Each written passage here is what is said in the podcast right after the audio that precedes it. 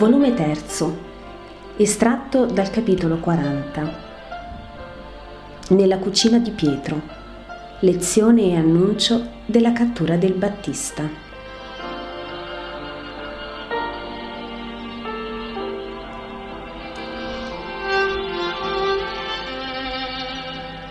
Eccoci di nuovo nella cucina di Pietro.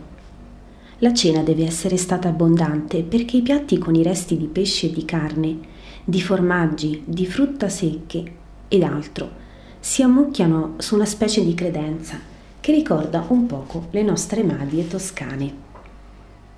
La moglie di Pietro deve aver fatto miracoli per fare contento il marito e deve aver lavorato tutta la giornata. Ora, stanca ma contenta, sta nel suo angolino e ascolta ciò che dice il suo uomo e ciò che dicono gli altri. Lo guarda il suo Simone, che per lei deve essere un grande uomo, anche se un poco esigente.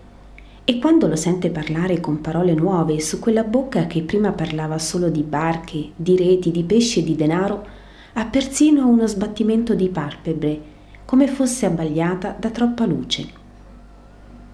Pietro, sia per la gioia di avere alla sua tavola Gesù, sia per la gioia dell'abbondante pasto consumato, è proprio in vena questa sera e si rivela in lui il futuro Pietro che predica alle folle.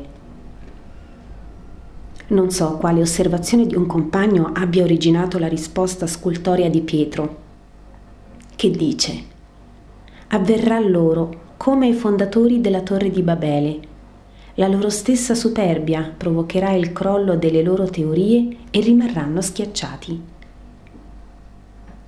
Al fratello obietta Andrea. Ma Dio misericordia impedirà il crollo per dare loro tempo di ravvedersi. Non te lo pensare, a coronamento della loro superbia metteranno calunnia e persecuzione. Oh, io già me lo sento, persecuzioni su noi per disperderci come testimoni odiosi e posto che attaccheranno con insidia la verità, Dio farà le vendette ed essi periranno. Avremo noi forza di resistenza? chiede Tommaso. Ecco, per me non l'avrei, ma fido in lui. E Pietro accenna il maestro che ascolta e tace, stando un poco a capo chino, come per tenere nascosto il suo viso espressivo. Io penso che Dio non ci darà prove superiori alle nostre forze, dice Matteo. O perlomeno aumenterà le forze in proporzione alle prove, termina Giacomo d'Alfeo. Egli lo fa già. Io ero ricco e potente. Se Dio non mi avesse voluto conservare per un suo fine, io sarei perito nella disperazione quando fui perseguitato e lebroso. Avrei infierito su me stesso, Invece nel mio crollo completo scese una ricchezza nuova che non avevo mai posseduta prima. La ricchezza di una persuasione. Dio c'è. Prima Dio. Sì, ero credente, ero un fedele israelita, ma era una fede di formalismi e mi pareva che il premio della stessa fosse sempre inferiore alle mie virtù. Mi permettevo di discutere con Dio perché mi sentivo ancora qualcosa sulla terra Simon Pietro ha ragione, io pure costruivo una torre di Babele con le autolodi e le soddisfazioni del mio io.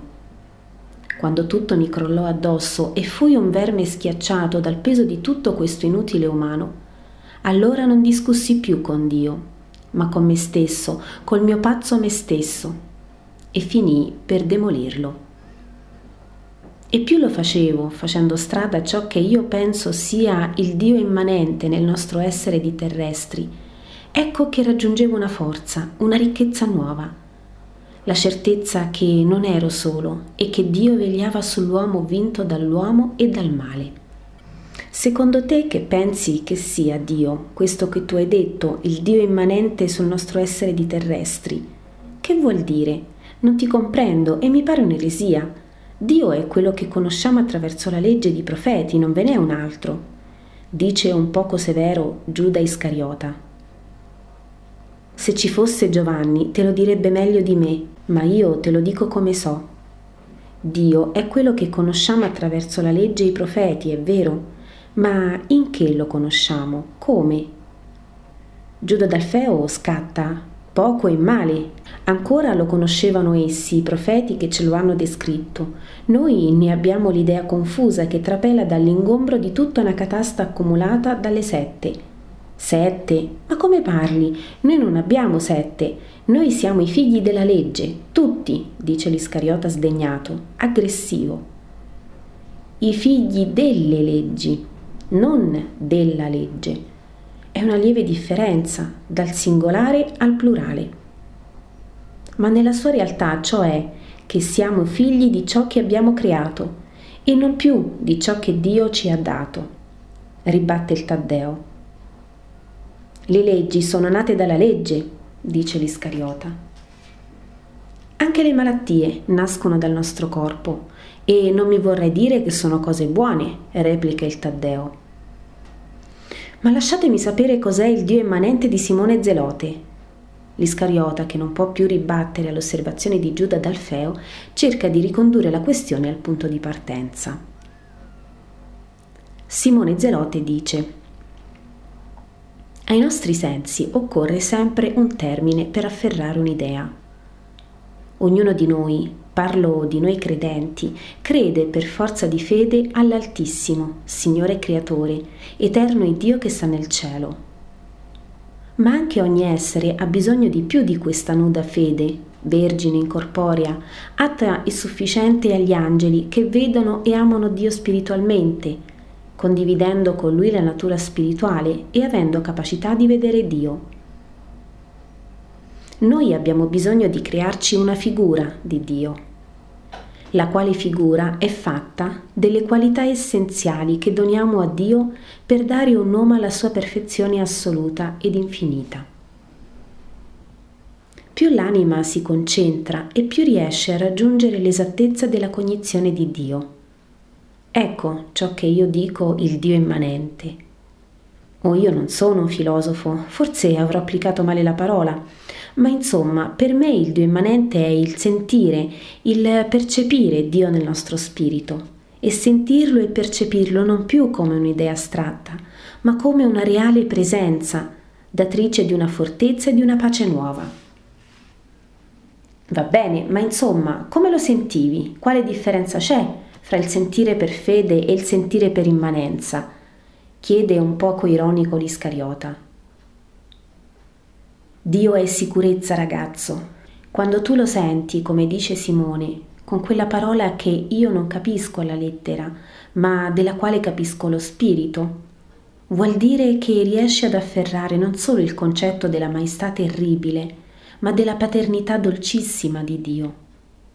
Vuol dire che senti che quando tutto il mondo ti giudicasse e condannasse con ingiustizia, uno uno solo, Lui, l'Eterno, che ti è Padre, non ti giudica, ma ti assolve e consola. Vuol dire che senti che quando tutto il mondo ti odiasse, tu sentiresti su te un amore più grande di tutto il mondo. Vuol dire che segregato in un carcere o in un deserto, tu sentiresti sempre che uno ti parla e dice, sii santo per essere come il Padre tuo. Vuol dire che per l'amore vero a questo Padre Dio, che finalmente si arriva a sentire tale, si accetta, si opera, si prende o si lascia senza misure umane, pensando solo a rendere amore per amore, a copiare il più possibile Dio nelle proprie azioni, dice Pietro. Sei superbo, copiare Dio non ti è concesso, giudica l'Iscariota. Non è superbia, l'amore porta all'obbedienza.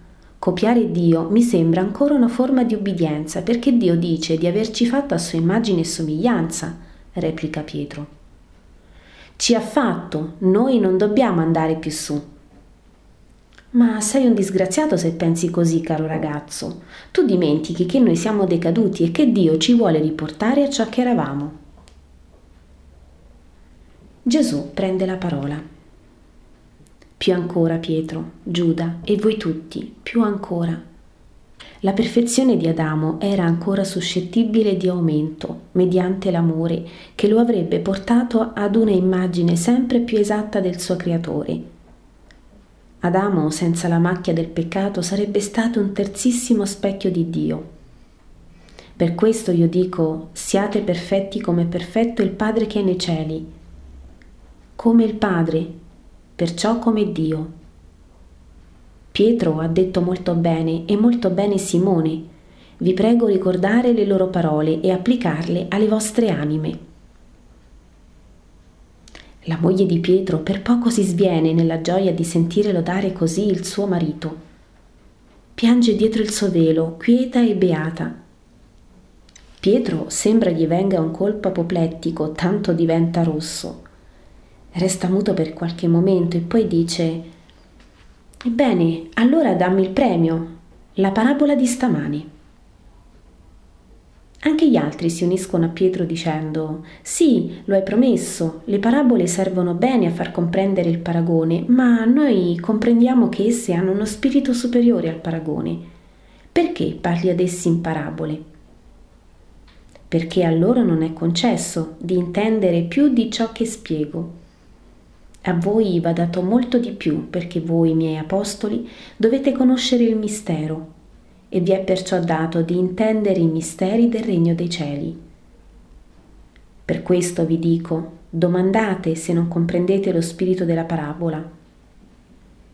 Voi date tutto e tutto vi è dato, perché a vostra volta tutto voi possiate dare. Voi tutto date a Dio, affetti, tempo, interessi, libertà, vita. E tutto Dio vi dà per compensarvi e per farvi capaci di tutto dare in nome di Dio a chi è dopo di voi. Così a chi ha dato sarà dato e con abbondanza, ma a chi non ha dato che parzialmente o non ha dato affatto sarà tolto anche quello che ha. Parlo loro in parabole perché, vedendo, vedano solo quello che la loro volontà di aderire a Dio illumina perché udendo, sempre per la stessa loro volontà di adesione, odano e comprendano. Voi vedete, molti odono la mia parola, pochi aderiscono a Dio. I loro spiriti sono monchi della buona volontà. In loro si adempie la profezia di Isaia. Udirete con le orecchie e non intenderete, guarderete con gli occhi e non vedrete perché questo popolo ha un cuore insensibile. Sono duri gli orecchi e hanno chiusi gli occhi per non vedere e per non sentire, per non intendere col cuore e non convertirsi a ciò io li guarisca. Ma voi, beati per i vostri occhi che vedono e i vostri orecchi che odono, per la vostra buona volontà. In verità vi dico che molti profeti e molti giusti desiderarono vedere ciò che voi vedete e non lo videro, e udire ciò che voi udite e non lo udirono. Si consumarono nel desiderio di comprendere il mistero delle parole, ma spenta la luce della profezia, ecco le parole rimanere come carboni spenti, anche per il santo che le aveva avute. Solo Dio disvela se stesso. Quando la sua luce si ritrae, terminato il suo scopo di illuminare il mistero, l'incapacità di intendere fascia come le bende di una mummia la regale verità della parola ricevuta. Per questo io ti ho detto stamane, verrà un giorno che ritroverai tutto quanto ti ho dato. Ora non puoi ritenere, ma dopo la luce verrà su te, e non per un attimo, ma per un inseparabile connubio dello Spirito Eterno col tuo. Onde infallibile sarà il tuo ammaestramento in ciò che è cosa del regno di Dio. E così come in te, nei tuoi successori, se vivranno di Dio come di un unico pane.